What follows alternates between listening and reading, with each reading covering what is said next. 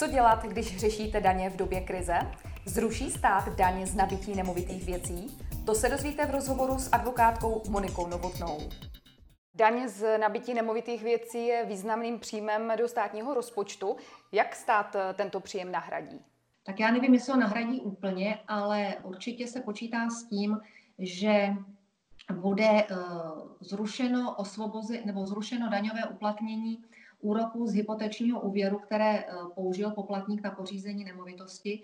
K tomu by ale mělo dojít až v roce 2021 a ministrině financí opakovaně ujišťovala, že se zrušení daňového uplatnění úroku z hypotečního úvěru nebude týkat eh, těch pořízení nemovitostí, které byly pořízeny ještě za účinnosti zákona o daní z nabití nemovitých věcí a kdy při tom pořízení ti poplatníci daň zaplatili.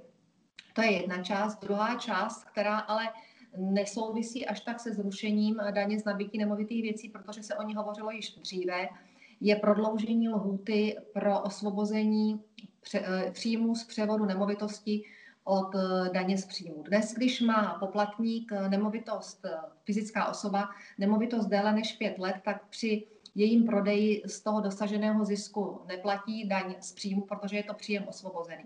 Tahle lhůta by se z pěti let měla prodloužit na deset let. Původně ministerstvo financí dokonce navrhovalo 15 let, eh, nakonec tedy v tom návrhu z toho 10 let.